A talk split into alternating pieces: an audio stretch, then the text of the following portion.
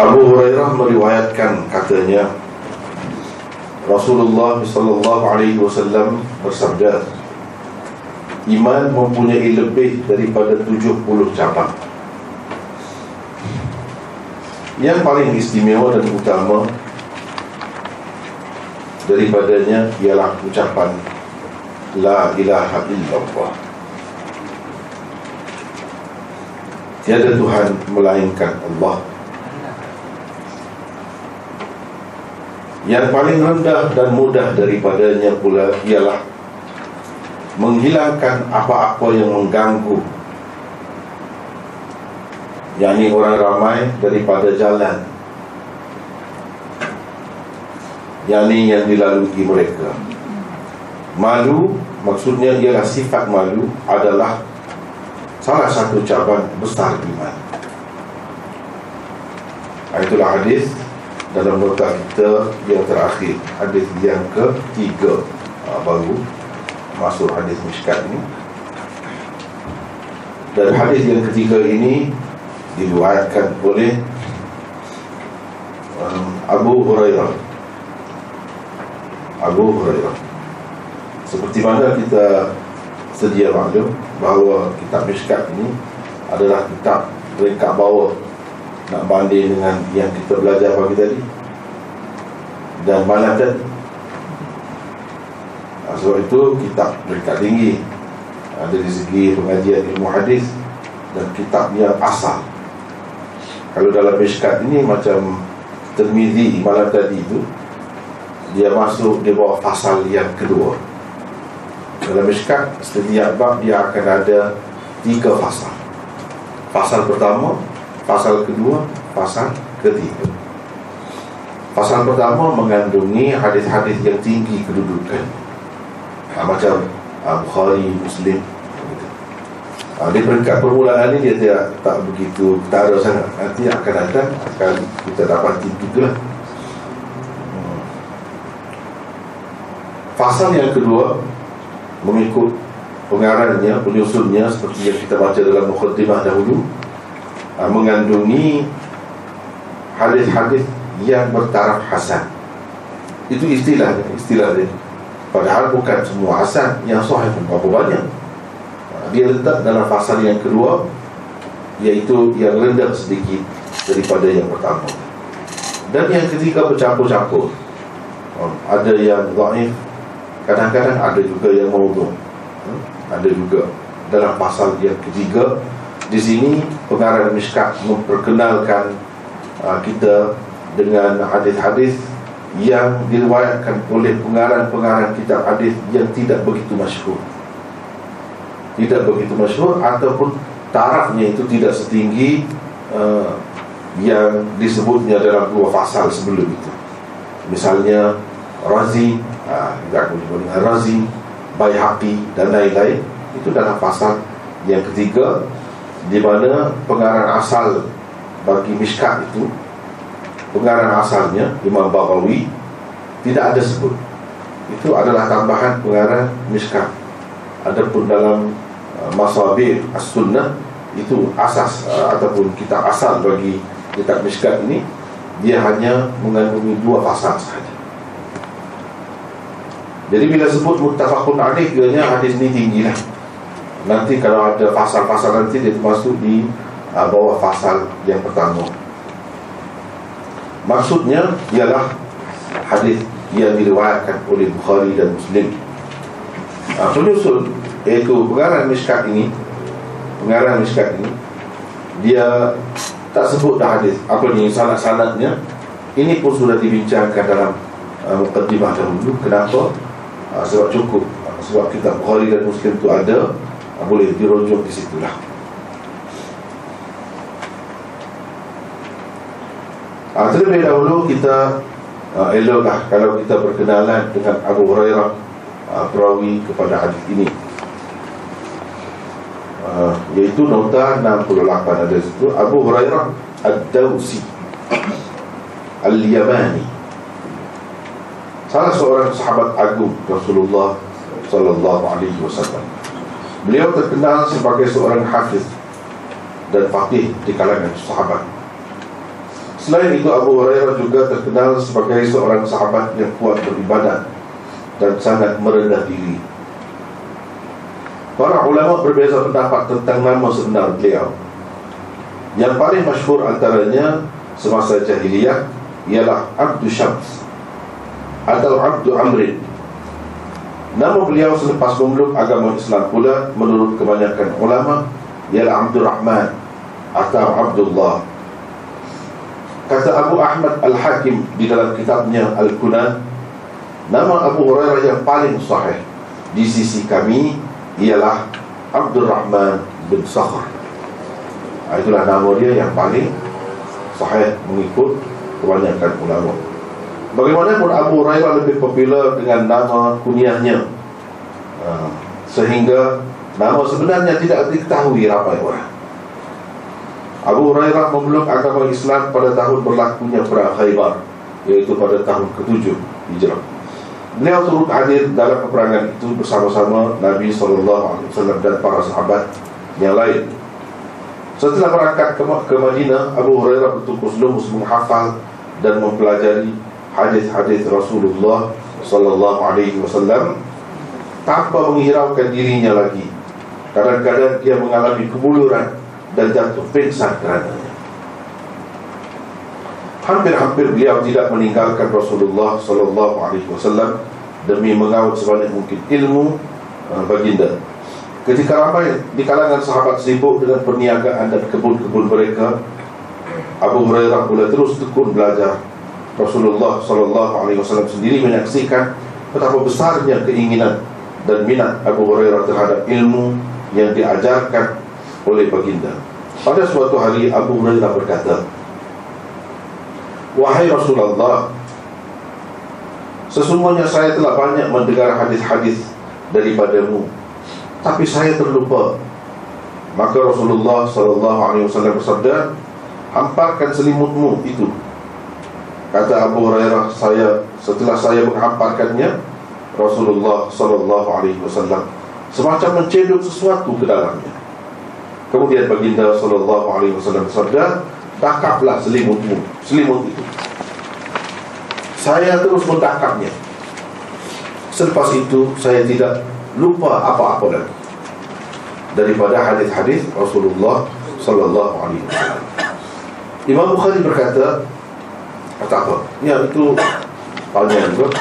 Sebelum kita meneruskan perbincangan tentang Abu Hurairah ni ada beberapa perkara uh, yang perlu uh, rasanya saya jelaskan uh, sebab Abu Hurairah salah, salah, seorang sahabat sahabat yang um, kepada setengah-setengahnya uh, sangat kontroversi lah Abu Hurairah sebab uh, dikatakan uh, bagaimana Abu Hurairah ni boleh dapat hadis begitu banyak meriwayatkan hadis paling banyak di kalangan sahabat. Sedangkan berapa lama sangat dia bersama Nabi SAW itu antaranya.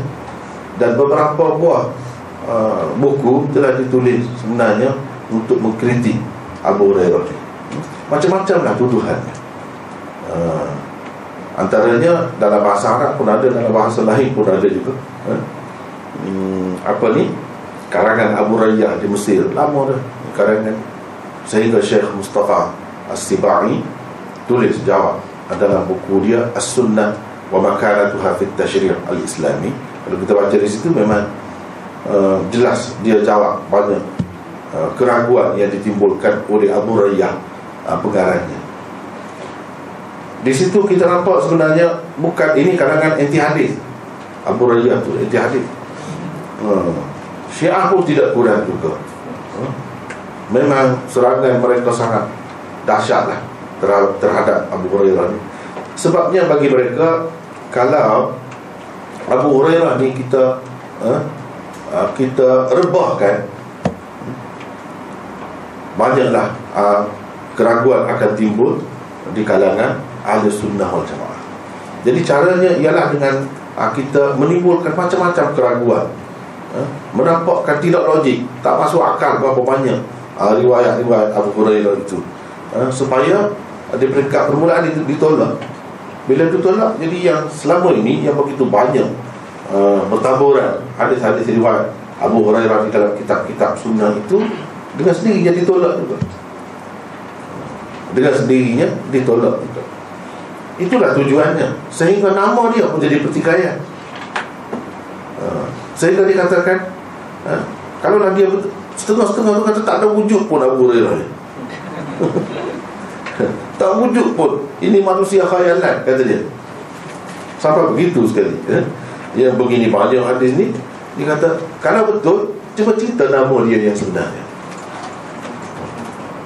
Bapak kenapa? Nama pun tak boleh tahu. Dengan tepat. Kalau betul-betul ada Mesti jelas Dia tidak faham Dalam uh, kalangan masyarakat Arab ni Kadang-kadang nama yang sebenar itu Tidak digunakan sangat. Hmm? Yang lebih digunakan oleh mereka Dan lebih mesra Dengan mereka Ialah kunyah. Uh, Kunyah. Iaitu nama Apa ni? Uh, nama panggilan kita kata nama panggilan. Uh, Abu Ibnu Ummu dan sebagainya itu lebih mereka guna lagi lebih mesra lagi. Hmm? kalau nak kira begitu Abu Bakar pun berapa orang yang tahu nama dia yang sebenar uh, jadi Abu Bakar tidak wujud. Uh, itulah kita kata. Sebab dalam masyarakat dia dia tidak semesti bila kata Abu atau Ummu atau Ibnu eh, yang selepas dia tu memang anak dia. Tak mesti. Tak mesti macam Abu Hurairah tu. Bukan Hurairah tu anak dia ha, jadi itulah yang ditimbulkan. Kadang-kadang benda-benda macam tu. Kemudian dia ni baru Islam pada tahun yang ketujuh. Ha, ni pada masa perang Khaybar tu. Lepas tu banyak lagi peperangan. Nabi SAW pergi ke sana sini. Dia dihantar ke Yaman lah. Macam mana dalam masa yang singkat tu Dia boleh dapat begitu banyak hadis? Sedangkan Ahlul Baik Kata mereka Yang bersama dengan Nabi SAW Sentiasa ha, Bersama dengan Rasulullah SAW Tak seberapa pun Hadis-hadisnya. Sedikit saja. Jadi ini, ini semua ni Ditimbulkan Nak meragukan kalangan ahli sunnah wal jamaah Dan nak menampakkan ini satu agenda ahli sunnah wal jamaah yang jahat. Sebenarnya nak menutup um, menutup hadis-hadis menyembunyikan hadis-hadis ahlul bait. Dia tunjukkan Abu Hurairah. Eh? ahlul bait yang sepatutnya begitu banyak hadis tak ada ha, jadi disebut gitu jadi macam ahli sunnah ni berdendam sangatlah dengan ahlul bait imam-imam dahulu pemerintah-pemerintah dahulu ya, benci kepada ahlul bait mereka cuba menyembunyikan eh, ni hadis-hadis Ahlul Bait dan ditunjukkan di pihak yang lain hadis Abu Hurairah. Itu yang disebarkan. Dan kepada yang uh, tidak mengikuti betul pengajian Islam, mungkin mereka terpedaya hmm, dengan dia ayah-dia ayah seperti ini. Dengan dia ayah-dia ayah seperti. Ha, macam-macam lah dia kata Abu Hurairah ni jenis pura-pura lah. Eh? Dia buat-buat uh, apa ni pensan lah. macam-macam sebenarnya dia lapar, dia malas bekerja Dia malas bekerja ha, Jadi dia lapar dia tunggu nanti orang ajak saja makan Di rumah tu, di rumah ni Sampai begitu ha, Tuduhan kepada Abu Hurairah Jadi orang ni manusia ni Kalau dia sudah tengok pandang seseorang ni buruk ha, Jahat. Dia akan nampak jahat. Semua jadi pusing ke arah yang tidak baik. Padahal seperti yang kita tengok di sini Dia lapar kerana nak belajar dengan Rasulullah SAW Tak mahu tinggal Rasulullah SAW ha? Sebab dia bertemu Dengan baginda di saat akhir. Inilah peluangnya. Jadi tak mahu melepaskan peluang lagi. Sehingga dia lebih mengutamakan pengajian Daripada makan, minum ha? Itu tinggal keluarga dia ha? Di negeri dia begitu jauh ha? Pergi ke Madinah Kepada mereka sangat jauh itu Pada masa itu Yaman itu ha? Sangat jauh Semata-mata untuk Islam Dan untuk ha? Menghafal memahami sunnah Rasulullah sallallahu alaihi wasallam. Itu di satu pihak yang memang anti betul. Ada juga di kalangan kita ini bukan di kalangan orang asing. Bukan di kalangan musuh Islam, sama-sama Islam. Kita pun ada juga yang mengatakan Abu Hurairah ni memanglah dia banyak hafal hadis, tapi dia hafal saja. Dia bukan faqih. Dia tak faham pun apa yang dia riwayatkan itu. Ha, ini satu pihak. Ini sama-sama sunni. Eh, macam-macam lah uh, yang tersebar di kalangan masyarakat. Jadi dia kata Abu Hurairah banyak perkara dia tidak faham. Sebab itulah sahabat-sahabat yang marah dengan dia termasuk Sayyidina Umar Sayyidina Umar tumbuk dia macam-macam cerita ha? Hmm. uh, sebab apa? Dia tak faham. Jadi dia bukan faqih. Dia tidak termasuk dalam faqih. Dia termasuk dalam muhaddis saja. Ha, sebab itulah penting yang semacam saya tuliskan di sini. Ya hafiz faqih. Uh, faqih perlu disebut. Kepada setengah-setengah orang dia, dia tak berapa ambil berat sangat. Tidak. Benda-benda ni kekeliruan. Ini kadang-kadang di kalangan ahli ilmu juga. Uh, tapi memang jelas. Kita tidak menafikan dari segi ulama-ulama fiqh kalau hadis Abu Hurairah bila bertembung dengan hadis uh, macam uh, apa ni khulafaur rasyidun empat sahabat itu mereka akan akan utamakan hadis uh, empat sahabat itu. Itu tidak menafikan tapi bukan bermakna Abu Hurairah ini tidak fakih bukan kerana itu. Kerana kedudukan mereka ni yang empat ni lebih tinggi lagi. Dan ini adalah salah satu wajar eh, uh, tarjih sebab untuk tarjih apabila di satu pihak ada mereka ini di satu pihak ada Abu Hurairah misalnya mereka mereka akan utamakan yang ada sahabat-sahabat yang lebih besar itu tidak nafi tapi ini bukan bermakna Abu Hurairah itu tidak fakir bahkan berapa banyak fatwa-fatwa Abu Hurairah sendiri dimakan daripada dahulu sampai kemudian. Hmm. dan Abu Hurairah juga pernah menjadi pegawai eh, di zaman kerajaan-kerajaan kemudian uh, selepas Rasulullah sallallahu alaihi wasallam maknanya dia seorang yang cerdik bijak ahli masyarakat juga. Bukan semata-mata tahu hafal hadis saja seperti yang digambar-gambarkan itu. Ada juga yang mengatakan Abu Hurairah ni tak hmm, tak ada pendirian lah ha, macam-macam. Hmm, suka bergurau lah. Suka bergurau Abu dia tak tak boleh tengok dari sudut yang baik. Kalau kita tengok dari sudut yang baik orang yang suka bergurau mesra itu bagus. Jadi walaupun dia seorang yang hebat tapi dia suka bergurau eh, berjenaga eh, dia ada ada watak kelakar lah sedikit. Ha, kita kata Abu eh, dan itu bukan satu uh, kecacatan bukan satu kekurangan. Bahkan lebih uh, mendekatkan orang ramai kepada dia dengan cara begitu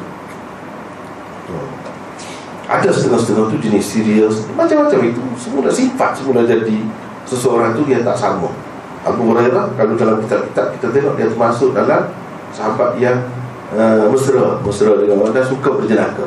Suka berjenaka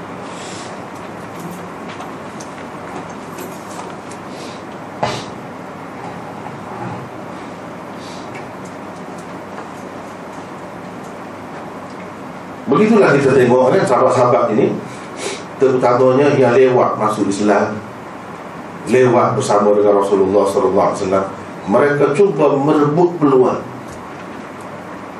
Di saat-saat akhir Rasulullah SAW itu Dengan sungguh-sungguh ha, Tak bagi dah, tak, tak buang masa dah. Termasuklah ha, Ini Abu Hurairah kita kata Termasuklah Abu Sufyan. Abu Sufyan itu kan musuh ketat Rasulullah SAW dia lah kepala orang kafir musyrikin.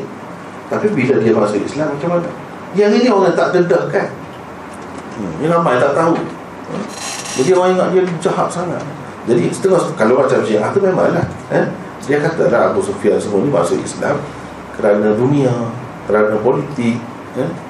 Kerana takut dia dibunuh Macam-macam. Jadi uh, mereka tak percaya lah Sahabat-sahabat ni macam ni ikhlas Masuk Islam. Bahkan ini termasuk dalam munafikin Kata mereka sampai begitu.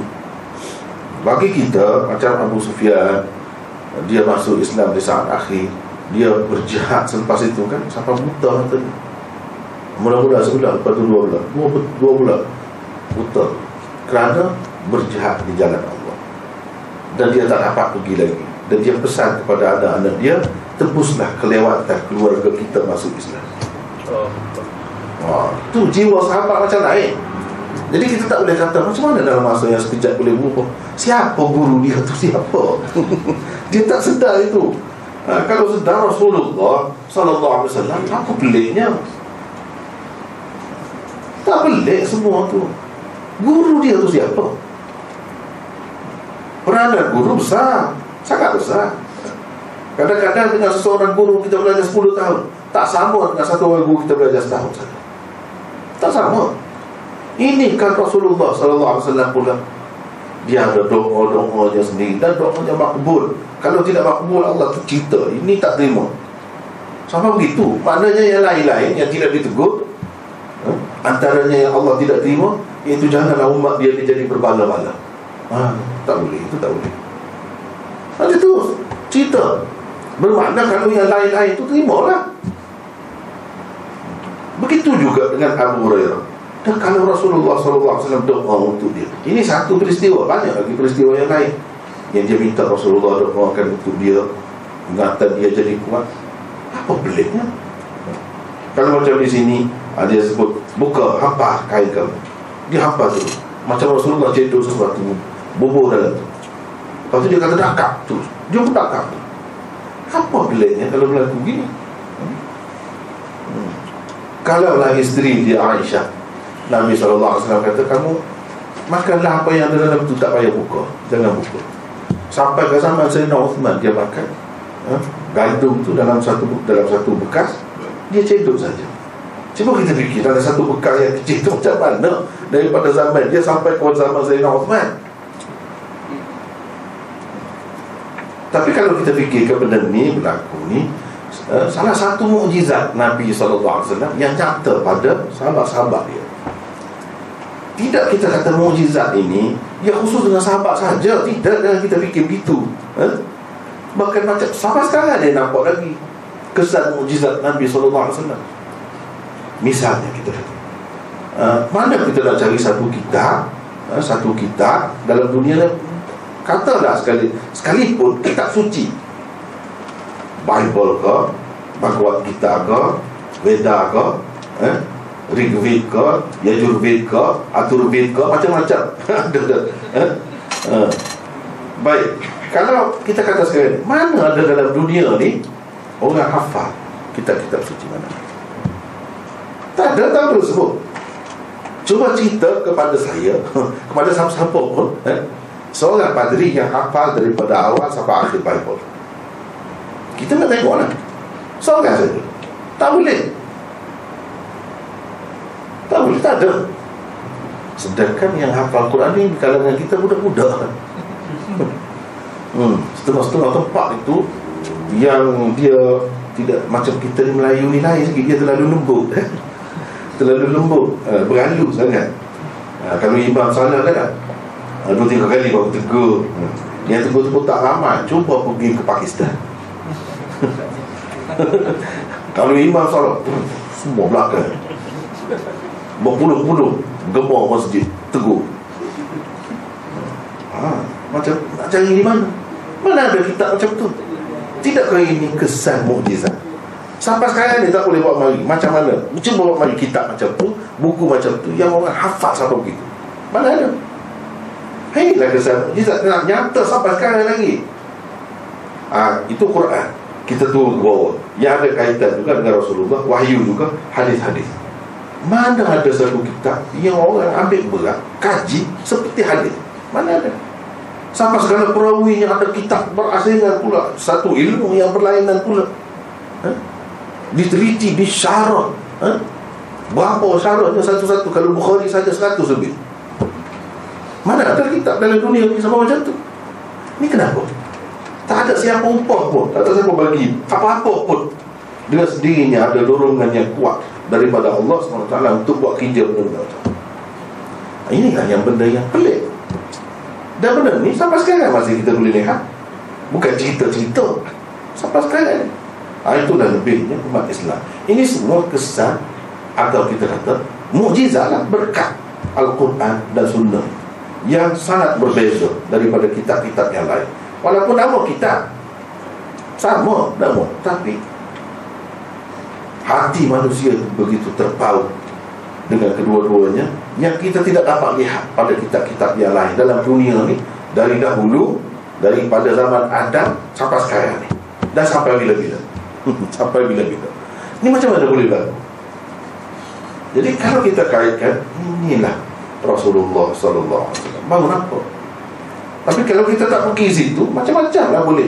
Kita nak tahu nak kata boleh semua. Apa saja boleh kata Tapi kadang-kadang yang, yang jadi macam ni, ni Bila terpengaruh dengan fahaman-fahaman yang karun lah.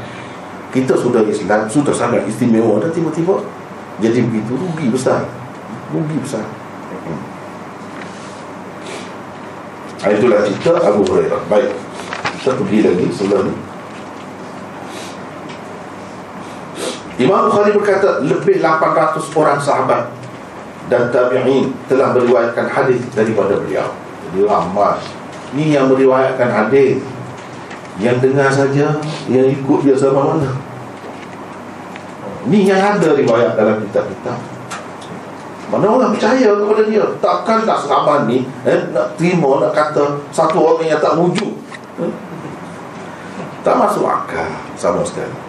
Tak masuk akal. ha, Mereka menerima baik Abu Hurairah Tengok sampai 800 lebih Antara sahabat Yang telah meriwayatkan hadis daripada Abu Hurairah Ialah Ibnu Abbas Ibnu Umar Jabir bin Abdullah Anas dan Wasilah um, bin Al-Asqa dan lain-lain lagi radhiyallahu anhu. Abu Hurairah terus menetap di Madinah dan di sanalah beliau menghembuskan nafas terakhirnya pada tahun 57 Hijrah ketika berumur 78 tahun. Itulah cerita uh, Abu Hurairah secara ringkas, uh, secara ringkas.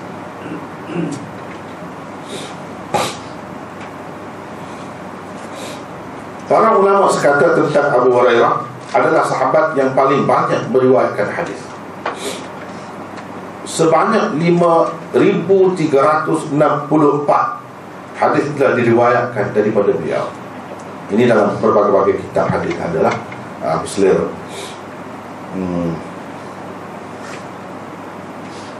Bukhari dan Muslim telah sama-sama meriwayatkan sebanyak 325 hadis sahaja.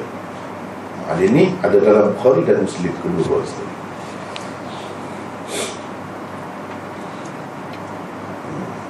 Bukhari bersendirian tanpa Muslim dan riwayat Abu Hurairah yang ada dalam Bukhari saja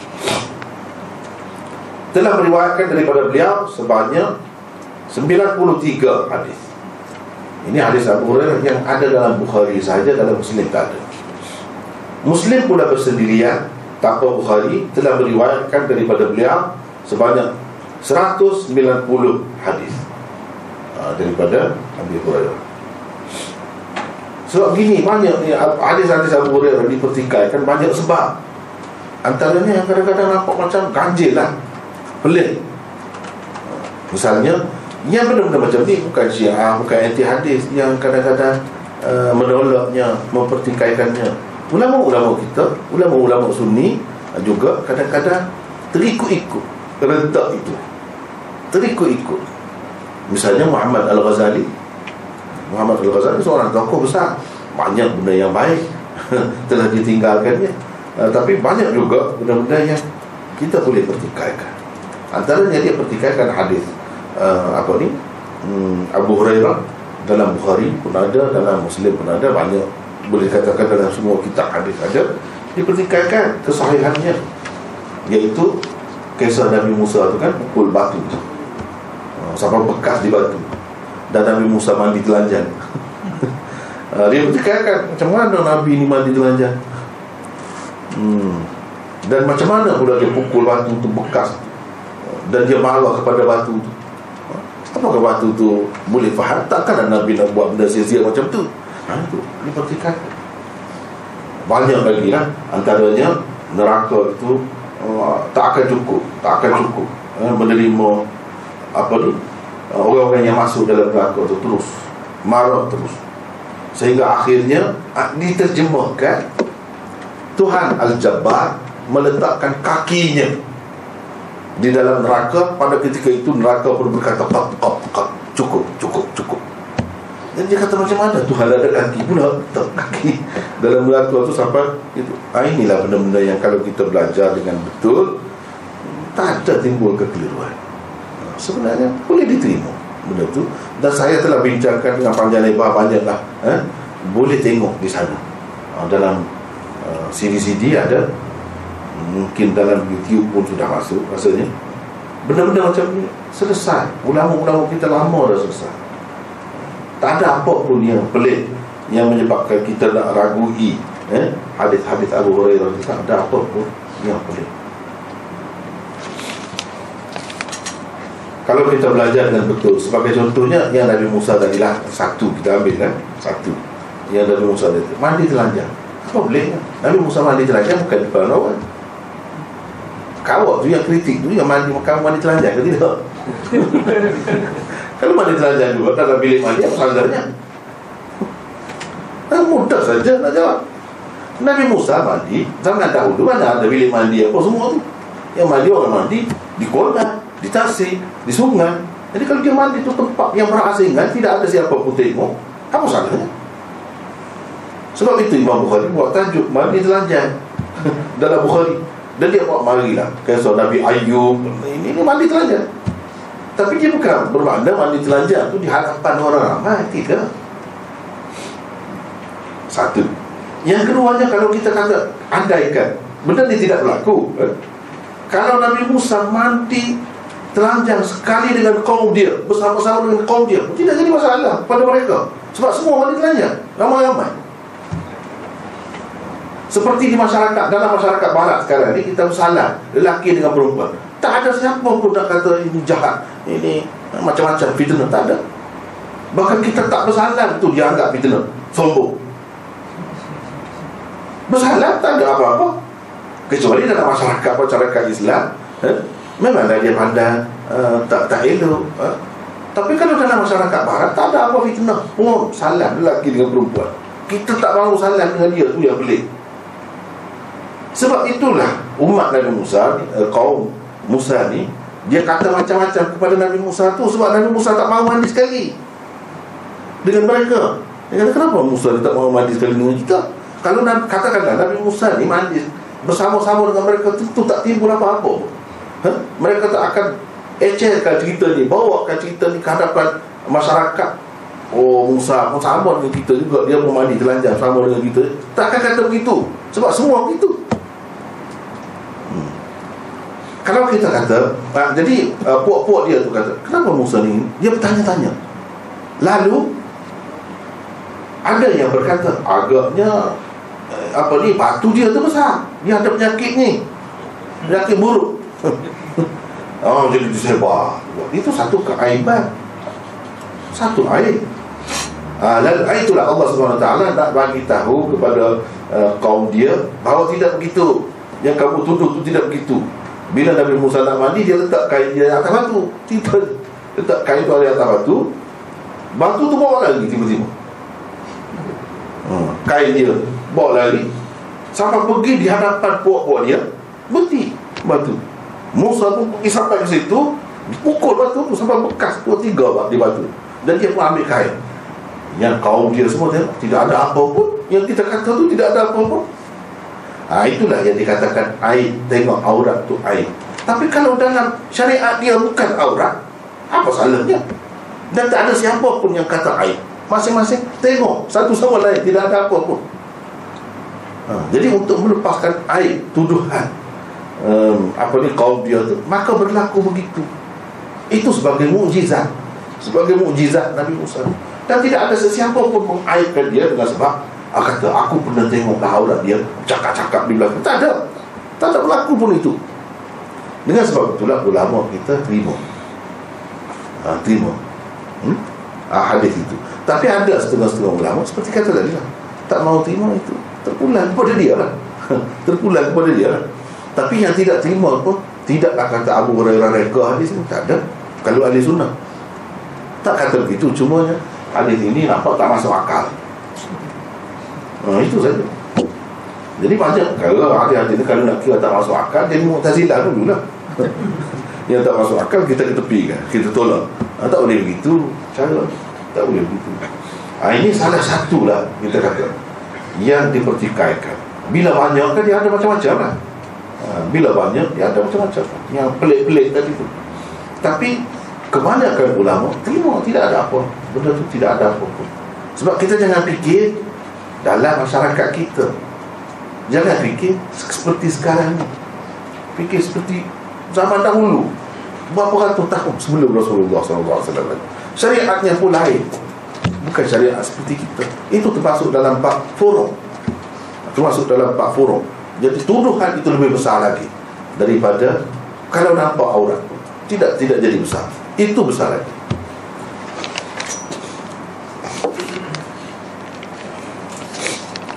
hmm.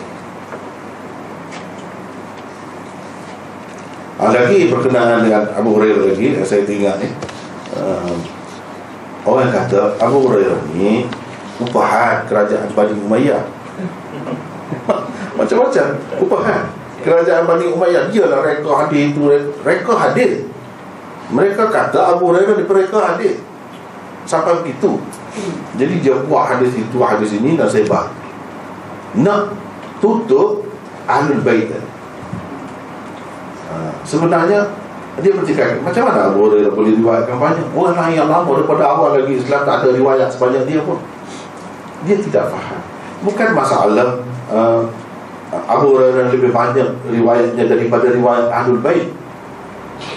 Jadi bukan kerana ulama-ulama ahli sunnah ni menyembunyikan riwayat-riwayat Ahlul Bait bukan kerana itu. Kalau nak kira begitu, kenapa riwayat Abu Bakar tak banyak? Riwayat Uthman berapa sangat ada. Jadi orang ahli sunnah ni bencilah kepada Abu Bakar, kepada Uthman. Kalau macam tu.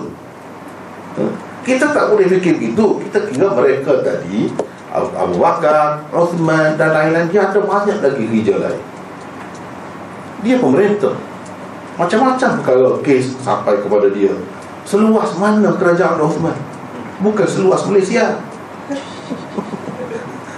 Luas Lebih luas daripada zaman kerajaan Sayyidina Umar Sampai ke Afrika Sampai ke Afrika sampai ke Zambia, sampai ke Azerbaijan, oh? sampai ke Bukhara mana sudah sampai. Jadi luas. Mana nak sempat? Dia bukan mengajar, dia mengajar macam Ibnu Mas'ud, Abu Hurairah. Ini dia ada masa banyak. Bukan kerana kita benci, uh, kerana mereka itu tidak alim. Nah, tidak tidak soal itu.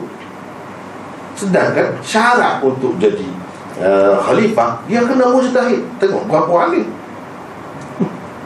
Ha, tidak ada riwayat banyak daripada dia Tidak bermakna mereka itu tidak alim Satu Yang keduanya tidak bermakna Ulama-ulama ahli sunnah Memusuhi mereka Sama juga dengan ahli baik Kita kena tengok dari sudut lain. Setengah-setengah sahabat ini Dia tak suka beriwayatkan hadis. Dia takut Bahkan beriwayatkan hadis Takut-takut lari Daripada perkataan sebenar Rasulullah SAW Setengah-setengah mereka Tidak mengharuskan riwayat bil makna. Kalau nak riwayat Mesti ingat lafaz dia macam mana. Oleh kerana mereka tidak ada benda itu Abu Hurairah Dia dapat doa Rasulullah SAW Dia ingat dengan baik Baik kalau kita kata itu ada tu riwayat Abu Hurairah tu kadang-kadang beza-beza Beza tu kerana perawi di bawah Bukan kerana dia ha, Itu yang, yang apa orang tak faham Dia kata Kata dia ingat sangat macam mana ni Riwayat dia ni Sekali macam ni, sekali macam ni Yang berbeza Kerana perawi-perawi di bawah nak boleh sampai kepada Abu Hurairah itu berapa lama? Bukan kerana dia. Oleh kerana dia ingat, dia yakin apa salahnya kan dia cerita. Dan ilmu tu kita dapat. Yang untungnya siapa? Kita juga. Yang kita duduk tu petikai tu kenapa? Yang untungnya siapa? Faidahnya. Siapa dapat? Kita dapat. Kita yang dapat. Uh, dengan sebab dia sebarkan hadis-hadis itu. Kalau nak ada yang dapat menandingi Abu Hurairah yang lebih kurang hebat sama hebat dengan dia ialah Abdullah bin Amr bin Al-As. Sebab itu orang tanya bila tanya Abu Hurairah siapa hebat dia kata Abdullah hebat. Sebab apa? Sebab dia cantik. Yang Rasulullah SAW cakap tu dia cantik. Itu kerana cantikan. Jadi ini menunjukkan Abu Hurairah sendiri pun ada cantik. Menunjukkan sahabat-sahabat ni menulis. Inilah bukti bahawa di zaman Rasulullah SAW lagi hadis ini sudah dibukukan. Eh? Orang-orang yang tiada hadis yang mengatakan 200 tahun selepas Rasulullah wafat baru dibukukan hadis tak betul. Eh? Silap itu. Hmm. Yang sebetulnya berapa ramai sahabat? Buku yang kita sebut malam tadi kan An Amr bin Shu'aib An Abihi An Jaddi Itu diriwayatkan dalam uh, Abu Dawud Dalam Tirmidhi dan lain-lain ini berdasarkan kitab kitab dia berapa banyak ha, puncalah kitab tadi lah yang dia tulis. Di zaman Rasulullah SAW walaupun dia tidak ingatannya sekuat Abu Hurairah tapi tak kuat tak, tak kuat. Oh tiap-tiap hari habis Quran. Ha? baca di mulut gitu je. Abdullah bin Amr bin Al-As itu hebat ahli ibadat lagi. Ha? hampir-hampir tak mau kahwin mula-mula. Ha? tak mau kahwin. Nak kasih diri. Nabi SAW tak bagi. Tak mau tidur malam nak ibadat nak puasa tiap-tiap hari kalau boleh. Nak habiskan Quran tiap-tiap hari. Dan dia buat dekat permulaan. Tapi dengan nasihat Rasulullah SAW dikurangkan. Paling tinggi pun manusia biasa ni kalau nak puasa pun sehari puasa sehari tidak puasa. Itulah puasa Nabi Daud sebaik-baik puasa. Ha? jadi dia ikut itu. Perang lagi pergi perang lagi. Tulis habis lagi. Ha? macam mana? Ha? Kita yang hidup zaman serba mudah macam ni pun tak boleh. Ha? macam mana dengan dia? Ha, sebab tu Abu Hurairah kata dia lebih. Dan dia ni bukan alim Islam saja. Bible apa pun dia baca semua. Kitab-kitab. Agama lain. Ha, itu kelebihan Abdullah bin Amr bin Al-As. Jadi Ahlul Bayi kau siapakah Kalau mereka tidak yakin Mereka tidak riwayatkan hadis itu Inilah antara sebabnya. Atau mereka ada kerja-kerja lain. Bukan kerana kita Ahli sunnahnya benci kepada mereka Dengan sengaja tak mau masukkan uh, Riwayat-riwayat Ahlul Bayi dalam kitab-kitab sunnah. Tak ada timbul soal itu. Bahkan kalau kita tengok Dalam muatak Ibn Malik sendiri Berapa ramai riwayat-riwayat Ahlul Bayi Berapa ramai Ahlul Bayi Berapa banyak hadis ini dalam Bukhari, dalam Muslim, dalam semua ada. Cuma tidak sebanyak Abu Hurairah. Ya, itu betul.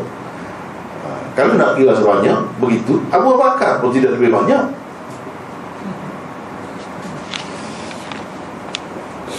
Sebab Abu Hurairah ni banyak lah macam-macam timbul sebab tu kita panjangkan sikit tadi ya. Tak apalah. Riwayat ini menyebutkan lebih daripada 70 cabang bid'un wa sab'un syu'bah inilah yang terdapat di dalam riwayat muslim Abu Dawud, Tirmizi dan Nasa'i. Sebenarnya riwayat berbeza-beza dalam menyebutkan bilangan di sini. Di dalam riwayat Bukhari tersebut lebih daripada 60 cabang. Di dalam setengah riwayat yang lain pula tersebut arba'un wa sittun. Hmm, 64 Sab'un wa sab'un. 77 Dan macam-macam lagi. Ada macam-macam riwayat Pada zahirnya ia kelihatan bertentangan. Sebenarnya tidak ada pertentangan antara riwayat-riwayat itu. Kerana bilangan-bilangan seperti ini Tidak lebih daripada satu kinayah. Iaitu bahasa kiasan yang digunakan untuk Menunjukkan banyaknya jumlah cabang-cabang iman itu semata-mata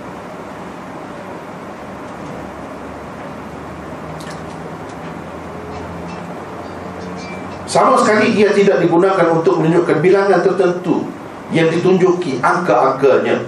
Bukan begitu. Jadi banyaklah. Seperti gini kita kata uh, Kita kata Contohlah contoh lain. Dalam bahasa Melayu? Pun guna juga bahasa Melayu pun guna juga.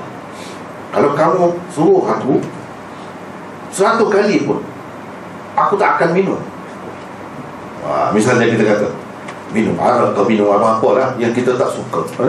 Kalau kamu kata satu kali Kamu suruh aku Satu kali pun Aku tak akan minum Apa bezanya Dengan seseorang kata Kalau seribu kali pun kamu suruh aku Aku tak akan minum Apakah dia nak nak cerita betul-betul kalau seratus kali, kalau seratus kali aku akan minum, gitu. ha, kalau seribu kali tak akan minum. Tapi kalau sembilan ratus sembilan puluh sembilan kali aku akan minum, gitu ke? Tak ada maksud tu. Sama ada lebih atau di sini nak cerita semata-mata nak cerita banyak.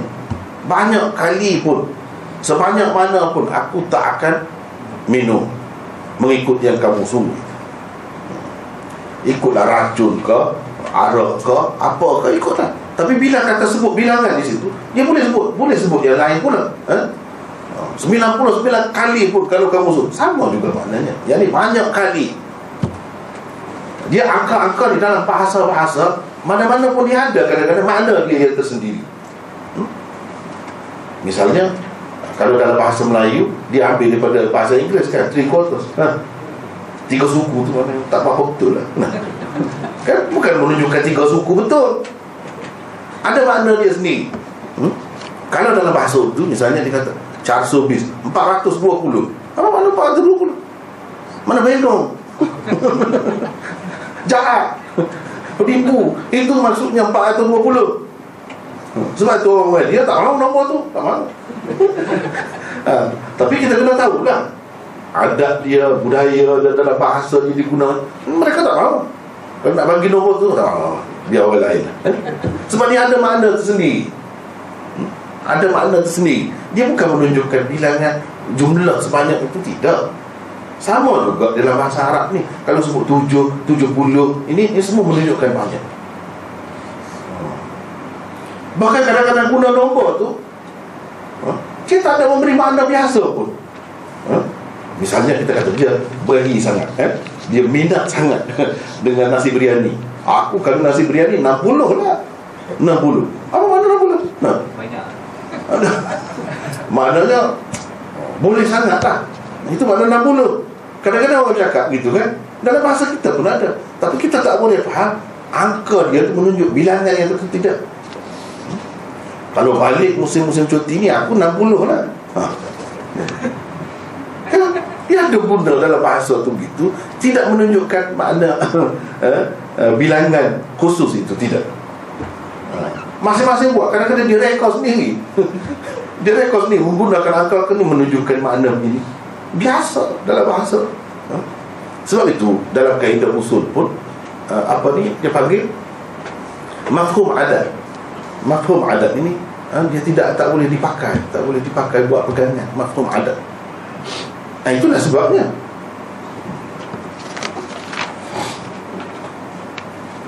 Ha, jadi kalau dalam masalah sebut bilangan ni Kita boleh, tak boleh pegang sangat Jangan kita betul bendul sangat eh? Kita percaya macam tu betul eh? Tak boleh, tak boleh gitu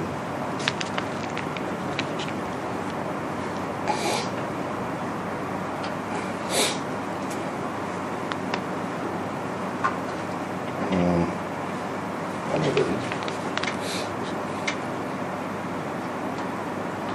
Ha, di dalam Ibnu Umar yang lalu Nabi SAW mengutamakan Islam dengan sebuah khemah yang tegak teguh. Kerana tiang seri dan pancang-pancangnya Menerusi hadis Abu Hurairah ini pula baginda sallallahu alaihi wasallam mengumpamakan iman dengan sepohon pokok yang mempunyai dahan-dahan dan ranting-rantingnya pada dahan-dahan dan ranting-ranting itulah berpaut daun-daun dan buah-buah pokok semua yang tersebut itu merupakan bahagian-bahagian daripada sepohon pokok. Pokok ada kalanya berdahan, berdaun dan berbuah. Ada kalanya pula tidak. Dalam keadaan ia tidak berdaun, berdahan dan berbuah, bukankah ia tetap dipanggil pokok? Kalau kata pokok, pokoklah. Walaupun pokok yang tidak sempurna atau pokok yang hampir mati kerana sudah ada tanda-tandanya. Tapi pokok juga. Begitulah juga dengan iman. Iman yang sempurna akan melahirkan sifat-sifat yang mulia dan amalan-amalan yang baik. Tetapi kadang-kadang tidak begitu. Walaupun ada iman buah dan hasilnya tiada. Sifat-sifat yang mulia dan amalan-amalan yang baik itu kepada iman sama seperti dahan, ranting, daun, bunga dan buah kepada pokok. Apakah yang dikehendaki dan yang diharapkan daripada sepohon pokok? Sudah tentu yang sempurna dengan dahan, ranting, daun, bunga dan buahnya. Apakah pula yang dikehendaki dan diharapkan daripada iman seseorang? Sudah tentulah sifat-sifat mulia dan amalan-amalan baik yang terhasil daripadanya. Lihatlah betapa indahnya perumpamaan yang dibuat oleh Rasulullah sallallahu alaihi wasallam. Dia bandingkan dengan fokus. Ha? Apa ni? Hmm. Iman mempunyai lebih daripada 70 cabang. 70 cabang. Jadi macam pokok dia gambarkan. Jadi banyak sangat cabang-cabang dia. Hasil daripada uh, Keimanan seseorang tu Melahirkan macam-macam kelebihan dia. Banyak sangat cabang dia. Seperti pokok lah. Kalau kita nak tengok pokok yang cabang-cabang banyak tu kan Macam tu. Tapi uh, kita sudah bincang dahulu dalam mukadimah dahulu. Uh, iman ini yang mana iman ini murakab ke basit ke sudah bincang uh, dahulu. Jadi asas iman itu ada pokok tu. Pokok kalau kita tengok di negeri-negeri yang ada musim musim luruh kan, musim gugur. Tak ada daun langsung. Ada rantai-rantai nampak sangat rantai-rantai dia. Tapi tak mati. Sampai masa dia keluar Begitulah juga dengan seseorang yang beriman Ada kalanya jahat sangat Tak ada yang kebaikan dia Tak ada eh? Kosong tu macam pokok di musim luruh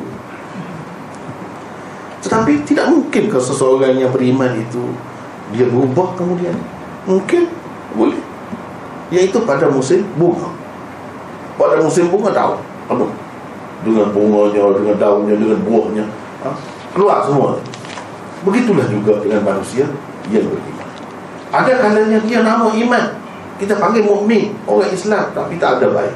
Seperti pokok yang kosong, yang tidak mempunyai buah, yang tidak mempunyai daun itulah. Tapi tetap juga orang kata pokok. Bukan benda lain. Eh? Pokok. Cuma pokok yang tidak sempurna.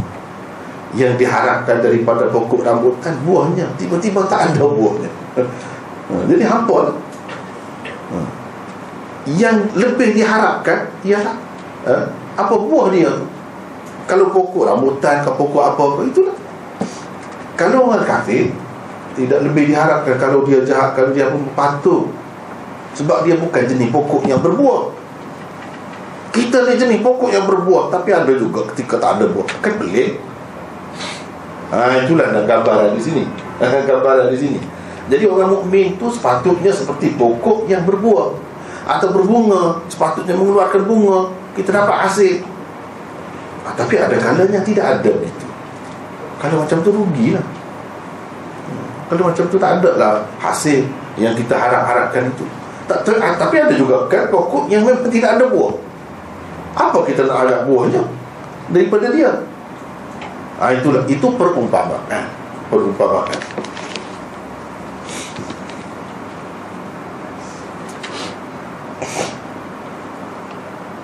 hmm, kita pergi lagi kalau boleh dan habis kita habiskan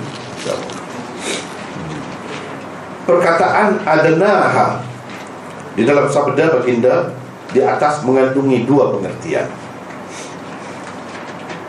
yang paling rendah dan mudah daripadanya ialah menghilangkan apa-apa yang mengganggunya adna satu yang paling rendah daripada segi darjat dan martabatnya yang kedua yang paling mudah daripada untuk dibuat atau dilaksanakan.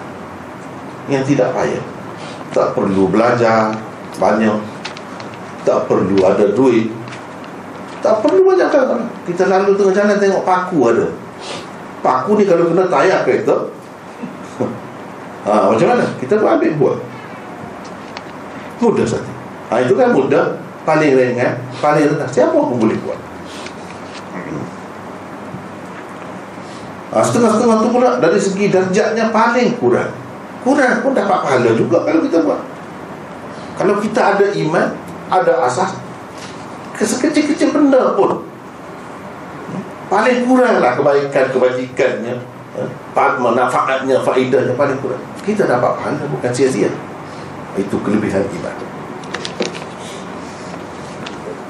Hmm. Perkataan afdal sebelumnya mengisyaratkan kepada hak-hak Allah yang perlu dijaga Iaitu katanya Afdaluha qawlu la ilaha illallah. Afdal itu Apa makna afdal? Itu Perkataan adnaha itu sendiri Boleh mengisyaratkan kepada Hak-hak hamba Atau hak-hak Sesama manusia. Hadis ini sesungguhnya hendak mengingatkan kita umat Islam kepada tanggungjawab mereka terhadap Allah dan tanggungjawab mereka terhadap sesama manusia. Allah sepatutnya kita faham, kita percaya macam mana? La ilaha illallah. Bukan senang nak buat macam tu. Tengok berapa juta dalam dunia ni tidak la ilaha illallah pun. Beribu Tuhan ni. Bukan senang orang buat macam tu. Itu hak Allah yang paling tinggi sekali. Jadi diminta daripada kita ini Yang benda ni dibuat Disempurnakan oleh orang Islam. Nah, Itu kelebihan. Ugama-ugama lain Walaupun asalnya Tauhid juga Tapi sudah berusaha Tak ada dah. La ilaha illallah. Hak Allah dicerobohi Tapi orang Islam tidak. Itu yang paling tinggi. Banyak lagi hak Allah yang lain-lain. Disebut afdal ialah la ilaha illallah. Itu dahulu. Kena terima itu. Um, umat Islam dituntut menjaga hak-hak Allah dan juga hak-hak manusia. Hak manusia apa? Jalan tengah jalan kena paku kena um, apa ni? Uh, kaca. Botol dilempar kan dilempar ikut. Rasa dia ikut. Suka hati dia sesuka hati dia buat di tengah jalan pergi pijak kena kaki. Luka. Hak manusia. Ha, itu hak manusia. Jangan menyusahkan orang sepatutnya kita menyenangkan memudahkan membuatkan orang selesa. Kalau orang Islam tu dia ada fikir buat benda-benda ada faedah macam tu sekecil-kecil pun itu maknanya sudah ada hasil buah pokok dia sudah berbuah. Sudah berbunga. Sudah berdaun eh? sudah ada maknanya. Hidup dia walaupun sekecil-kecil kita tak boleh buat yang besar buat yang kecil. Takkan semua kita tak boleh buat. Ha. hmm. daripada hak-hak Allah disebutkan yang teristimewa dan yang paling utama. Dan yang dicerobohi oleh sekalian manusia yang bukan Islam. La ilaha illallah Sudah tidak ada lagi. Eh, Yang betul-betul menjulang La ilaha illallah Menjaga hak-haknya orang Islam. Itulah kelebihan umat Islam. Daripada hak-hak manusia pula disebutkan Yang paling rendah Dan senang dibuat Imatatul adha anit tariq. Buat benda-benda yang mengganggu Dari jalan eh, manusia. Paku ke, kaca ke, apa sajalah. Hilangkan benda-benda itu ini paling mudah nak buat Sambil berjalan Tak perlu kita tumpu tuju eh? Sambil-sambil boleh buat hmm. Dengan menyebutkan yang tertinggi Dan yang paling rendah Daripada hak-hak Allah dan manusia itu Termasuklah hak-hak lain Di antara kedua-dua hak yang tersebut itu oh, Kita nampak Hablum minallah Wahablum minanna eh? Quran ini Satu hujungnya dipegang oleh Allah satu hujungnya dipegang oleh kita hamba. Tengok kita nak pegang macam mana? Ada dalam hadis sebut inna hadha al-Quran tarfuhu min Allah wa tarfuhu wa tarfuhu min al-ibad eh? daripada hamba. Maknanya ini inilah pegangan. Yang lain-lain termasuk dicela. Semua kena jaga itulah yang kita pelajari. Hak Allah apa paling tinggi la ilaha illallah. Banyak lagi yang lain-lain. Hak manusia disebut yang paling bawah sesuai dengan kedudukan manusia itu bawah. Allah itu tinggi atas. Jadi sebut paling yang paling tinggi. Dengan sendirinya termasuk segala yang berada di tengah-tengah. Menggembirakan orang menyukakan hati orang. Buang masalah daripada jalan ini luas. Jalan ilmu. Tak faham. Kita menyebabkan orang itu faham itu kita licinkan jalan lah juga. Ratakan jalan lah. Termasuk juga. Tidak semestilah. Misalnya kita kata uh, walaupun sambil-sambil dia boleh buat juga. Seorang, seorang guru eh, dia sibuk pergi cari kaca eh, ataupun uh, apa ni paku di tepi jalan dan untuk buat itu tak perlu. Kita kena sedar dengan kedudukan masing-masing. Asalkan kita membuatkan orang selesa dalam bidang-bidang itu itulah imatatul adha anil tariq banyak perkara yang menyakiti mengganggu orang yang belajar kan? Sebab tidak ada buku rujukan tidak ada gini kita dapat. Bila kita buat itu maknanya kita melicinkan jalan. Meratakan jalan membersihkan jalan untuk mereka. Dapat pahala lah. Ini bukan semua orang boleh buat.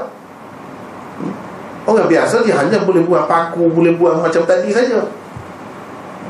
Dan paku tadi boleh dibuat juga oleh orang alim pun tapi tidaklah perlu dia tuju pergi nak buat kerja benda macam tu banyak lagi benda yang dia boleh buat eh? pemerintah eh? kekalkan keamanan biar aman jadi eh? makmur negara biar jadi senang jangan ada gangguan kepada umat Islam apa-apa buat dalam keuangan eh? ekonomi politik eh? kesejahteraan kedamaian semua ni kalau dia buat artinya dia jaga lah tu imaqatul adha anil tariq luas yang Nabi bercakap tu dia tidak cakap cerita yang remeh-temeh gitu saja yang dia sebut itu semua orang boleh buat mungkin dalam bentuk yang lebih baik lagi itu adalah macam-macam lah. kalau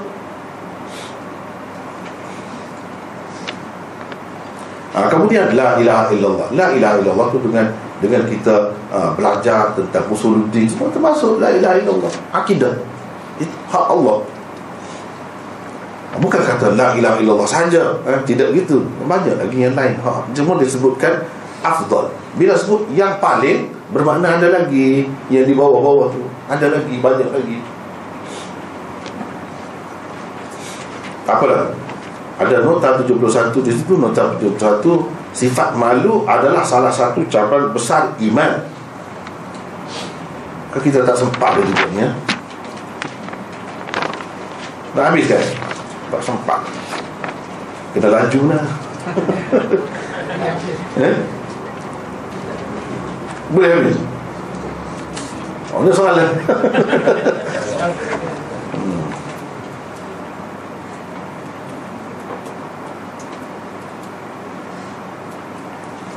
Ya macam mana ni? Satu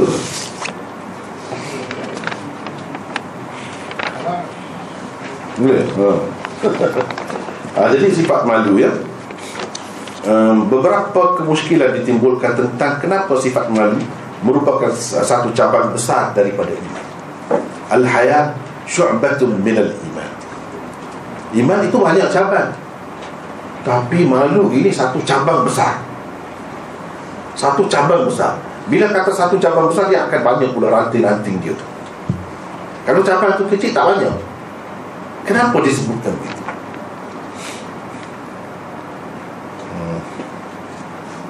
Pertama, sifat malu telah termasuk dalam cabang-cabang iman yang disebutkan sebelumnya. Ha, jadi dikatakan al-iman bid'un wa sab'una syu'batan. Sudah masuk dari situ. Kenapa disebut pula? Secara khusus. Dua jawapan telah diberikan oleh para ulama untuk merungkai kemuskilan ini iaitu satu ia sangat membantu dan merupakan faktor penting dalam melahirkan cabang-cabang iman yang lain. Sebab itu disebut khusus. Nak lahir cabang-cabang iman yang lain, kelebihan-kelebihan hasil daripada iman yang lain dia melalui sifat ini. Dia berkait rapat dengan sifat ini. Yang kedua oleh kerana ia merupakan naluri dan sifat semula jadi manusia, mungkin sesetengah pihak mempertikaikannya sebagai salah satu cabang iman. Kerana itulah Rasulullah sallallahu alaihi wasallam menyebutkannya secara khusus. Malu-malu ni semua ada dengan manusia mana pun ada malu. Kenapa disebut sebagai cabang iman? Ini sifat. Semula jadilah kita kata sifat. Ha? Daripada lahir lagi seseorang itu dapat. Tak kira dia bangsa mana pun, agama mana pun dia ada sifat ini ha, Jadi takut-takut orang kata ni Dia tak ada kena mengena dengan iman. Ini sifat semula jadi manusia. Jangan fikir itu Dia adalah sebahagian daripada iman juga. Ha, Nanti kita akan tengok macam mana caranya.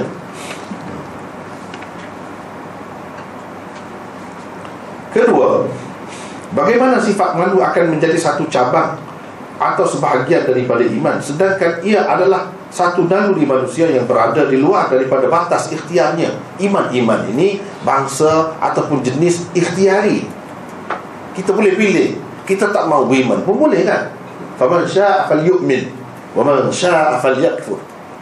Siapa-siapa nak beriman boleh. Siapa-siapa nak jadi kafir pun boleh kan? Maknanya benda ni dipilih. Kita boleh pilih. Sedangkan malu tu bukan dalam pilihan kita. Jadi apa kena mengenal dengan iman? Iman tu jenis uh, boleh dipilih. Nak ke tak nak ke boleh. Malu itu bukan begitu. Semua ada. Tak ada orang yang tak ada malu. Hmm. Walaupun di peringkat atau cara masing-masing itu berbeza Tak kira Tapi malu itu sendiri ada Bila manusia ada Adalah malu Seperti rasa kasih Takut Semua ada Jadi malu itu pun salah satu sifat yang Macam itulah. Apa kena mengenalnya pula dengan iman? Kalau begitu Iman pula adalah Sesuatu yang dituntut Allah Dan ia memang termasuk dalam batas ikhtiar manusia. Jawapan kepada kemuskilan ini juga ada dua Iaitu Satu Sifat malu dikira sebagai sebahagian daripada iman Memandangkan hasil dan natijahnya. Hasil dan natijah daripada sifat malu Ialah meninggalkan perbuatan yang keji. Oleh kerana meninggalkan perbuatan yang keji itu Sememangnya termasuk dalam batas ikhtiar manusia Maka punca kepadanya Iaitu sifat malu Dikira sebahagian daripada iman juga. Jadi dengan sebab malu dia tak buat benda-benda yang keji. Benda-benda yang keji tu kan kita boleh nak buat pun boleh. Tak buat pun boleh. Kita nak mengatai orang nak nak kata nak umpat orang boleh ke tidak boleh. Ha. sebelum daripada kita nak pilih nak umpat ke tidak apa yang terfikir? Yang ada dalam kepala kita. Hmm? dia ada benda lain dahulu. Dia bukan tunggu situ sama lah yang nak diceritakan di sini dia ada sifat malu dahulu. Ha, Misalnya ha, Jangan tahu Kita tak usah kira Jangan kira ha, Orang kafe Orang barat Dia bercium-cium tengah jalan. Dia tak malu kan Kita Orang Islam Nak bercium-cium. Kita kata nak buat itu ini. Di tengah jalan. Apa yang mendegah kita daripada buat benda Kita malu. Ha, Jadi malulah yang mendegah kita. Benda tu boleh dibuat. Dia ikhtiari bukan bukan semula jadi. Ya. boleh kita pilih. Kalau kita nak buat boleh. Tak buat boleh juga. Jadi sifat malu yang menegak kita. Ha, itu sebab sebab disebutkan sifat malu itu sebahagian daripada iman. Dua sifat malu yang dikira sebagai sebahagian daripada iman itu ialah yang digunakan pada tempat yang sewajarnya. Itulah yang dikatakan malu sebahagian daripada iman itu. Bukan malu yang tak kena cara dia. Ha? Itu bukan sebahagian daripada iman. Ha? Malu bertanya Misalnya. Malu belajar. Pasal apa dia malu belajar? Takut ditanya. Kalau ditanya dia malu lah. Ha? Jadi dia, dia tak malu Itu bukan malu yang dikehendaki Itu bukan iman. Macam tu. Ha, Malu yang termasuk sebahagian daripada iman ini Yang kena pada tempatnya. Kena pada tempatnya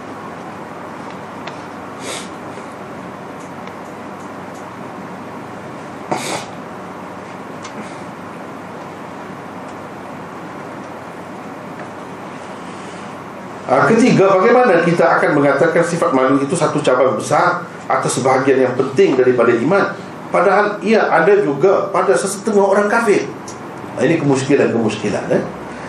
Ada kan? Orang kafir pun ada juga malu Bagaimana kita kata dia ni sebahagian daripada iman? Kalau begitu orang kafir pun ada juga lah iman. Sebab dia ada sebahagian daripada iman. Bahkan ada kalanya mereka lebih kaya dengan sifat ini hmm, Kemuskilan ini boleh terukai dengan dua jawapan berikut. Satu Sifat malu yang ada pada orang-orang kafir itu Bukan sifat malu yang disebut Oleh Rasulullah SAW Sebagai cabang besar Atau sebahagian yang penting daripada iman. Kerana ia bukan malu yang sebenar-benarnya Atau malu yang hakiki. Bukan. Walaupun nampak dia malu eh? Sebenarnya malu yang hakiki tidak ada pada dia. Sebab itu tidak boleh Eh, kita katakan dengan sebab ada malunya tu adalah iman pada dia. Tak boleh. Bagaimana orang-orang kafir itu akan dikatakan bersifat dengan sifat malu sebenar? Kalau mereka tidak malu kepada Tuhan yang sebenar. Tuhan yang memberikan segala-galanya kepada mereka tidak disembah. Yang disembah sebaliknya adalah Tuhan-Tuhan ciptaan mereka sendiri. Malu kan macam tu? Oh macam tu. Jadi dia sudah rosak dah ha? Apa ni kita kata piawaian dia ha? rosak sudah berubah dah sifat malu yang ada pada mereka itu sebenarnya hanya hanyalah sifat malu hasil cetusan adat dan budaya semata-mata. Tidak lebih dari itu. Sebab ada adat je malu itu kerana adat eh? bukan malu sungguh. Misalnya orang perempuan kadang-kadang kan bila nak jumpa dengan dia dia tudung kepala eh? Sungguh ke macam tu? Sebab tu guru yang nak berjumpa dengan dia tu. Ustaz dia dia. Tapi kalau dia nak guru dia buka pun. Ha, itulah yang kita kata malu kerana adat kerana budaya saja. Kalau malu betul tidak begitu. Kan nak kira dari segi logiknya ini orang alim orang baik kira tidak ada apa tapi kena eh, kita buka tak apa. Lagi depan orang lain tu sepatutnya kita tutup. Ini tidak sebaliknya. Sebaliknya yang berlaku jelas ini menunjukkan bahawa malu ini didorong oleh adat ataupun budaya sahaja. Nah, begitulah dengan malu orang kafir macam tu. Malu kerana adat saja bukan kerana yang sebenar. Kalau sebenar dia terlebih dahulu kena terima Allah. Ha, bila ada asas itu baru ada malu yang sebenar. Kalau tak ada itu tak ada dua tidak semestinya apabila seseorang mempunyai beberapa ciri keimanan dia terus menjadi orang mukmin. Sebagaimana tidak semestinya dengan sebab adanya beberapa sifat kufur seseorang mukmin akan terus jadi kafir. Jadi orang kafir ni dia ada sifat malu Kalau kita terima lah Sifat malu ini ciri iman. Jadi tidak semestinya Bila dia ada satu saja ciri iman itu Dia jadi mukmin terus. Tidak begitu caranya. Seperti sifat orang kafir. Kalau ada pada orang Islam Jadi bila dia ada sifat orang kafir itu Dia terus jadi kafir ke? Tidak juga hmm? Ha, itulah yang Nabi SAW kata La tarji'u ba'di kuffara Yadribu ba'dukum riqaba ba'd Jangan kamu kembali menjadi kafir sesudahku Nabi kata Sesudah dia mati jangan Jadi kafir Bagaimana? Ha, dengan sebahagian daripada kamu memenggal leher sebahagian yang lain Jadi duduk bertetap pula Berbunuh-bunuhan sama-sama Islam Jadi itu sifat kafir Sifat kafir Kalau nak kira orang Islam tak sepatutnya Yang bunuh orang, orang kafir nak bunuh orang Islam ni bila? Bila perang kan? Jadi kalau orang Islam bunuh uh, apa ni orang kafir bunuh orang Islam sebab dia musuh. Kalau orang Islam bunuh orang Islam dia musuh seperti kafir juga. Tapi tidak semestinya orang bunuh orang itu dia jadi kafir. Walaupun ada satu sifat kafir di sini, tidak semestinya bila ada satu sifat itu dia terus jadi kafir. Tidak begitu. Samalah juga dengan orang kafir bila ada sifat malu. Malu ini salah satu ciri iman.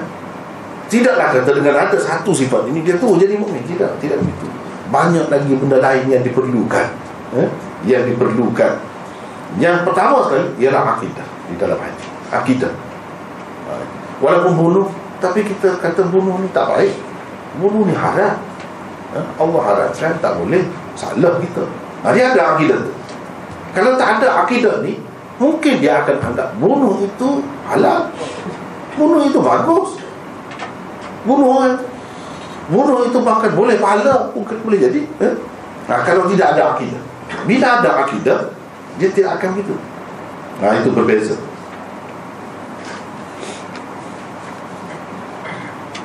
nah, jadi dalam hadis tersebut bunuh memenggal leher satu sama lain banyak lagi yang lain-lain ha, sifat-sifat yang lain kadang-kadang kita tengok amanah ha, jujur setia ha, tolong menolong tolong menolong itu sifat orang Islam hmm? membela sama-sama sendiri kan tengok orang Yahudi seorang orang dia kena mati eh? dia pergi bom jadi yang layak eh? Kena bayar seorang yang orang dia tu 10 orang satu orang yang lain dia tolong menolong kuat ha, jadi jaga pokok dia seperti orang Islam dulu mana orang tak berani nak sentuh zaman dahulu lah, ketika Islam kuat sebab apa? Seorang perempuan di hujung negeri dia akan seru bila didengar oleh pemerintah, pemerintah akan bela dia. Itu.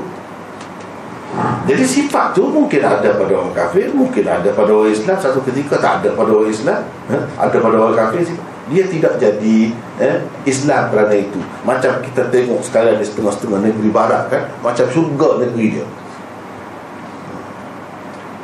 Bersihnya Bersih sangat Macam tidak ada daun kayu yang dulu hmm. Sebab apa?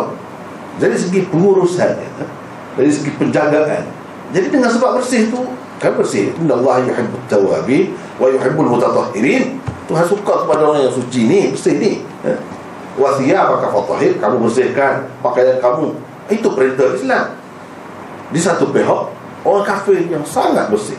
Di satu pihak Orang Islam yang sangat mengotor Jadi dengan sebab ada bersih itu Dia Islam lah. Tidak. Orang Islam yang tidak ada sifat Islam Ada sifat kafir. Tengok pengotor Dia ada sifat kafir. Dengan sebab ada sifat itu Satu dua sifat Adakah dia jadi kafir? Tidak juga. Ha, Itulah yang nak dicerita sini. Sama lah bila orang kafir ada sifat malu Dia tidak jadi Islam dengan sebab itu saja. Banyak lagi perkara lain Yang diperlukan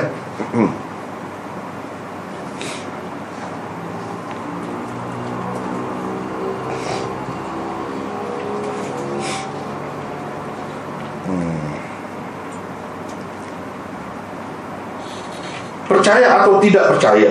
Jadi iman dan kufur adalah dua perkara yang berkait dengan hati. Tidak setiap perbuatan dan tindakan seseorang manusia itu benar-benar menggambarkan apa yang dipercayai dan diyakini. Kadang-kadang kita buat benda tu tapi kita tahu benda tu tak bagus. Kan ada buat begitu benda ni haram tapi kita buat juga. Tapi dalam keyakinan kita akidah kita haram. Maka banyak yang lebih kan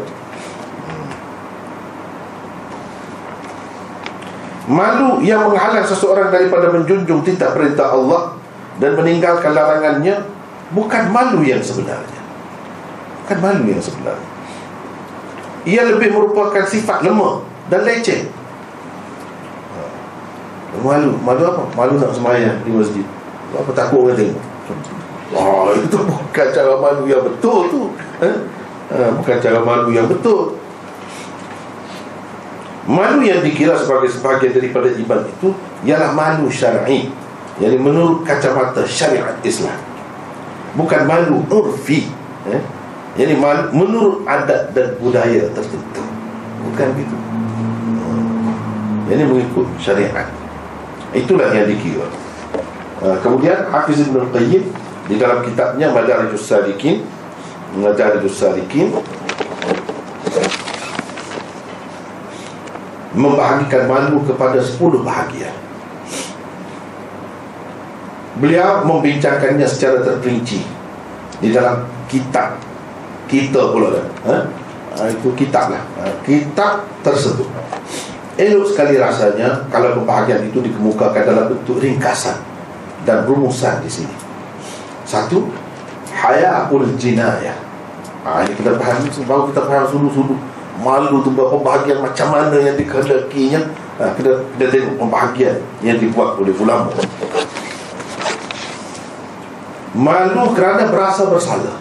Ada kalanya seseorang itu malu bila dia buat salah. Dia malulah. Antara contohnya ialah Nabi Adam AS apabila baginda lari ke sana kemari di dalam syurga setelah melanggar pesanan Allah. Nabi Adam dia lari ya? tak tahu nak bersembunyi di mana bila dia melakukan kesalahan. Pasal apa dia malu uh, Tuhan sudah pesan dan jangan jangan. Uh, apa ni? La taqraba. Bukan dia kata makan. Dekat pun jangan. La taqraba hadhihi syajarah. Jangan kamu mendekati pokok ini pokok ini dia tak kata makan buah setengah orang kata dia makan buah kulti tak ada tu tak ada tu cerita saja cakap saja. Yang sebenarnya pokok Barulah kita tahu pokok ni bukan buah saja. Faedah dia Kulit dia mungkin juga. Akar dia pun jadi ubat juga. Pucuk kayu dia mungkin juga. Jadi bila dia larang daripada pokok tu Tak boleh lah. Tak kira dia yang mana-mana pun. Setengah orang dia kata makan buah kuldi Bukan buah, tak ada sebut buah. Dalam hadis pun, dalam Quran Tak ada, tak ada sebut. Hmm. Dalam Quran disebut Fa'akala minha Maka mereka berdua makan Sebahagian daripada pokok Dia tak sebut apa Kita faham lah Kalau orang yang belajar perubatan dengan apa ni Dia faham sangat Pokok ni bukan khasiat dia Ada kalanya khasiat duduk pada kulit dia Ada kalanya pada pucuk dia Ya di lain tak tak begitu sangat. Ada kalanya di batang dia. Di buah dia. Ha, jadi di sini tak ada sebut dia kata pokok tu. Jadi Nabi Adam bila makan tu dia lari lah. Situ tak kena, sini tak kena. Semua tak kena. Ha? Hmm. Pada ketika itu Allah bertanya baginda, apakah kamu lari daripada ku wahai Adam? Jawab Adam AS Tidak Tuhanku Sebenarnya aku malu kepadamu oh, Itu jawapan dia Termasuk dalam bahagian ini juga Rasa malu para rasul di mahsyar nanti. Bila ada yang kata Pergilah jumpa dengan Nabi itu Biar dia selesaikanlah Kesusahan kita di sini. Kita ni sudah teruk sangat Pergi jumpa dengan Nabi itu. Nafsi, nafsi. Dia Tak boleh. Pergi cari orang lain lah Dia pasal dia ingat Kesalahan masing-masing. Ha, itu orang panggil hayakul jinayah. Bukan jinayah tu jinayah yang kita faham tu dah. hayakul jinayah kerana dia melanggar perintah atau dia melakukan sesuatu yang dia rasa dia bersalah. Sebenarnya tidak salah pun. Hmm, sebenarnya tidak salah pun. Tapi dia rasa dia bersalah. Kalau Adam tidak buat salah, tak akan ada anak cucu dia dalam dalam dunia ni. Bila tak ada, surga tu untuk apa? Surga kan ada dah nak boleh pergi surga kena ada di sini dulu jadi berlaku hal itu dengan hikmat Allah. Nak letak kesalahan itu atas dia sebenarnya tak boleh. Tapi dia merasa bersalah. Ke mana-mana pun. Bukan Allah pesan kepada orang lain. Allah pesan dengan dia. Dia terlupa ke dia apa tak kira lah. Dia merasa dia bersalah. Ha. seperti seorang driver. Bas kau misalnya berlaku accident dia merasa dia bersalah. Ha, itu rasa bersalah ya. Hmm. Walaupun tidak kesalahan dia yang sebenarnya Dengan sebab kesalahan orang lain Dia jatuh balik. Dan berapa ramai mati yang cacat Dia rasa bersalah. Ha, Itu perasaan bersalah macam tu. Yang kedua Hayatut taksir Malu kerana berasa belum melaksanakan sesuatu sebagaimana sepatutnya. Antara contohnya ialah malunya para malaikat yang bertasbih Siang dan malam tanpa henti itu kepada Allah kerana pada hari kiamat mereka masih lagi berkata Subhanaka ma abadnaka haqqa ibadatik. Maha suci engkau Tuhan. Kami masih belum beribadat kepadamu Sebagaimana sepatutnya. Padahal siang malam itu oh, Dia kata lagi macam itu Dia rasa lagi Tak sepadannya lagi Tak sepadan Kelebihan Tuhan Kehebatan Tuhan itu jauh daripada dapat eh, dipuji eh, dinyatakan oleh malaikat atau oleh sesiapa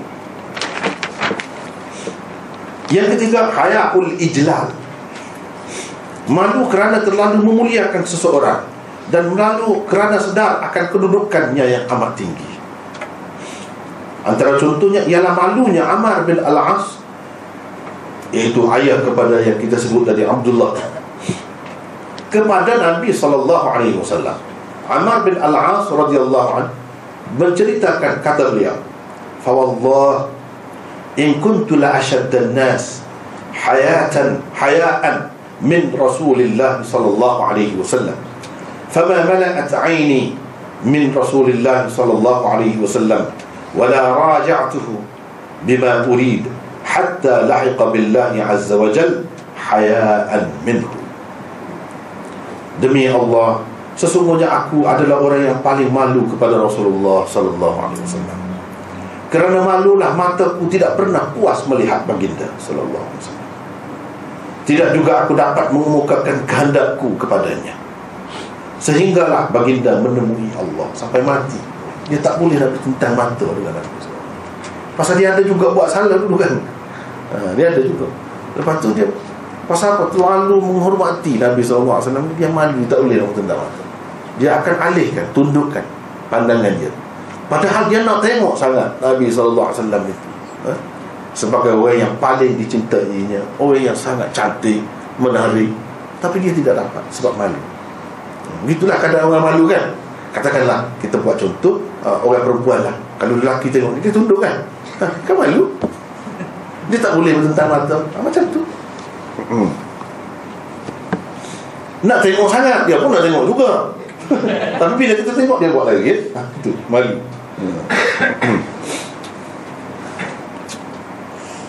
Hmm. Yang keempat hayaul karam.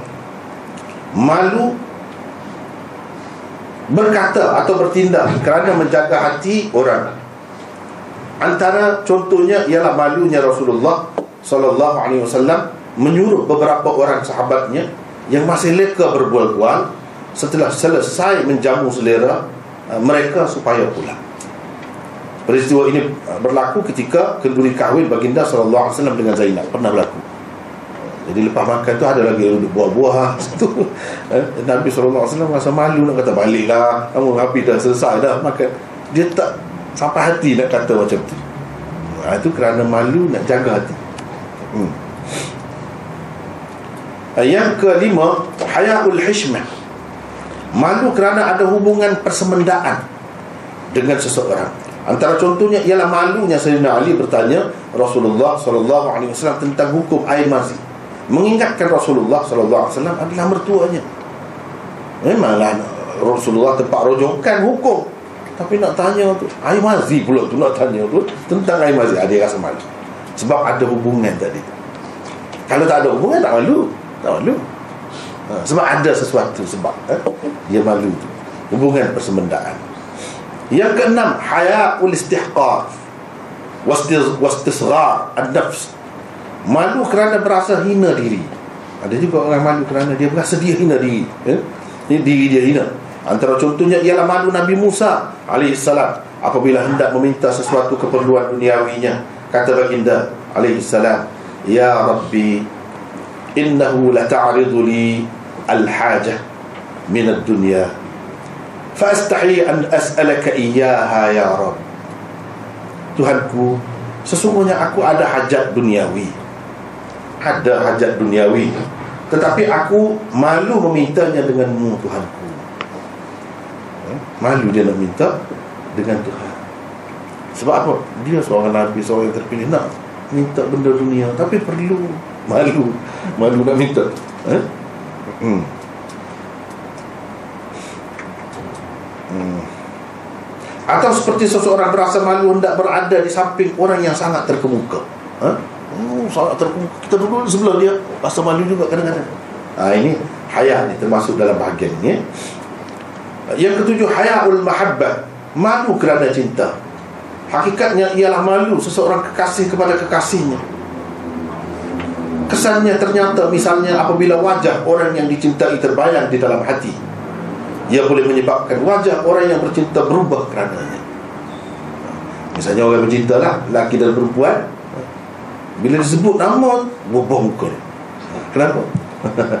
kadang-kadang kalau orang perempuan terutamanya bila dia tengok kasih dia tu dia tutup dengan batal muka dia tu ha. ataupun dia ha? dia tidur dan ha? Tuduh dengan bantal muka dia Kepala dia. Ini semua kerana malu lah. Ha, Didorong oleh rasa malu yang Tak sama dengan malu yang lain. Ha? Hmm. Yang kelapan Haya'ul ubudiyah. Malu kerana sedarkan diri Atau menginsafi diri Hanya seorang hamba.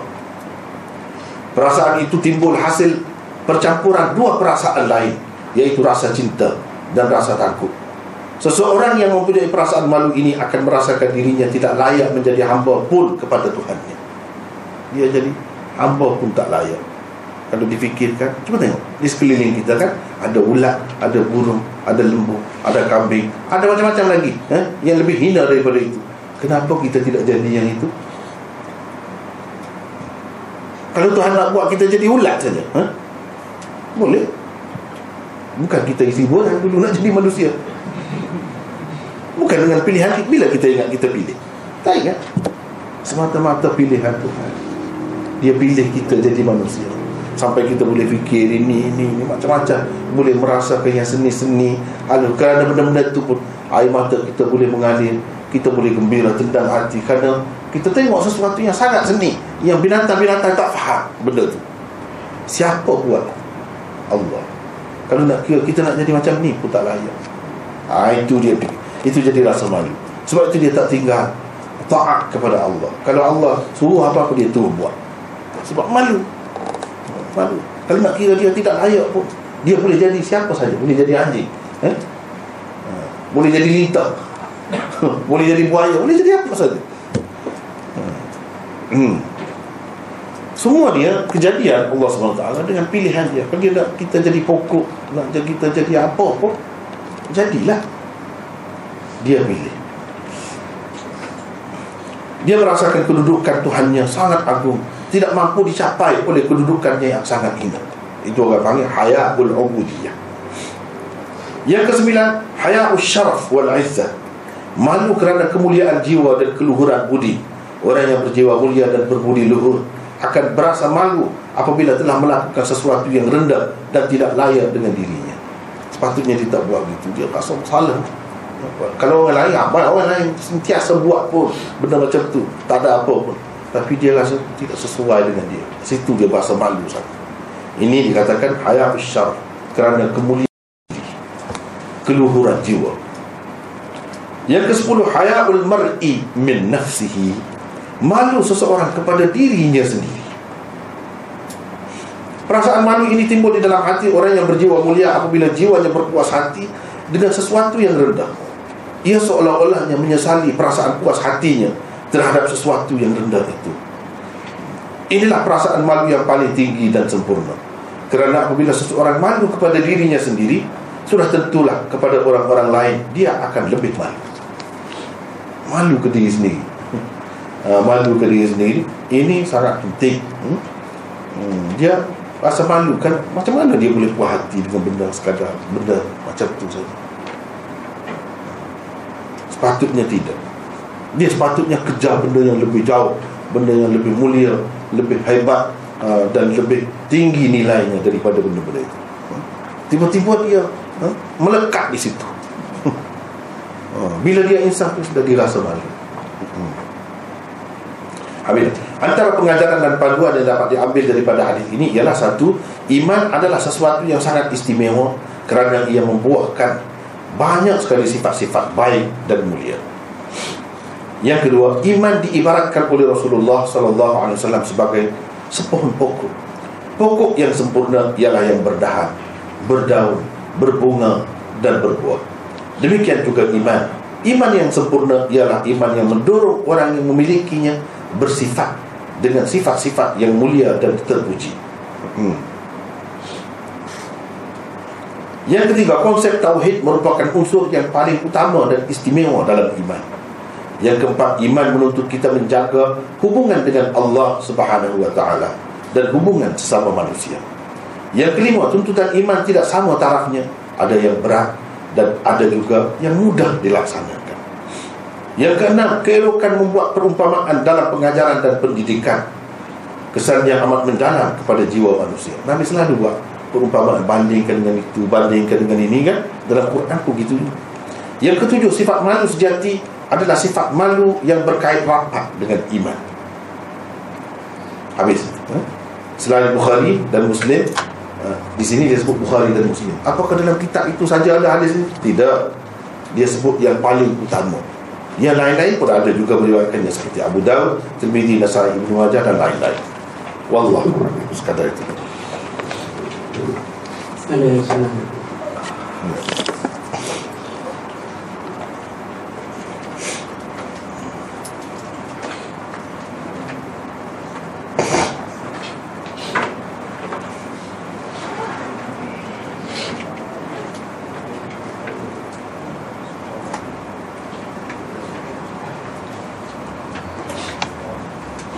panjang ni pula ni masa ni kan asal. Ha, ni ya. kasa kita lain kali dah. Lain kali. Tak lewat lagi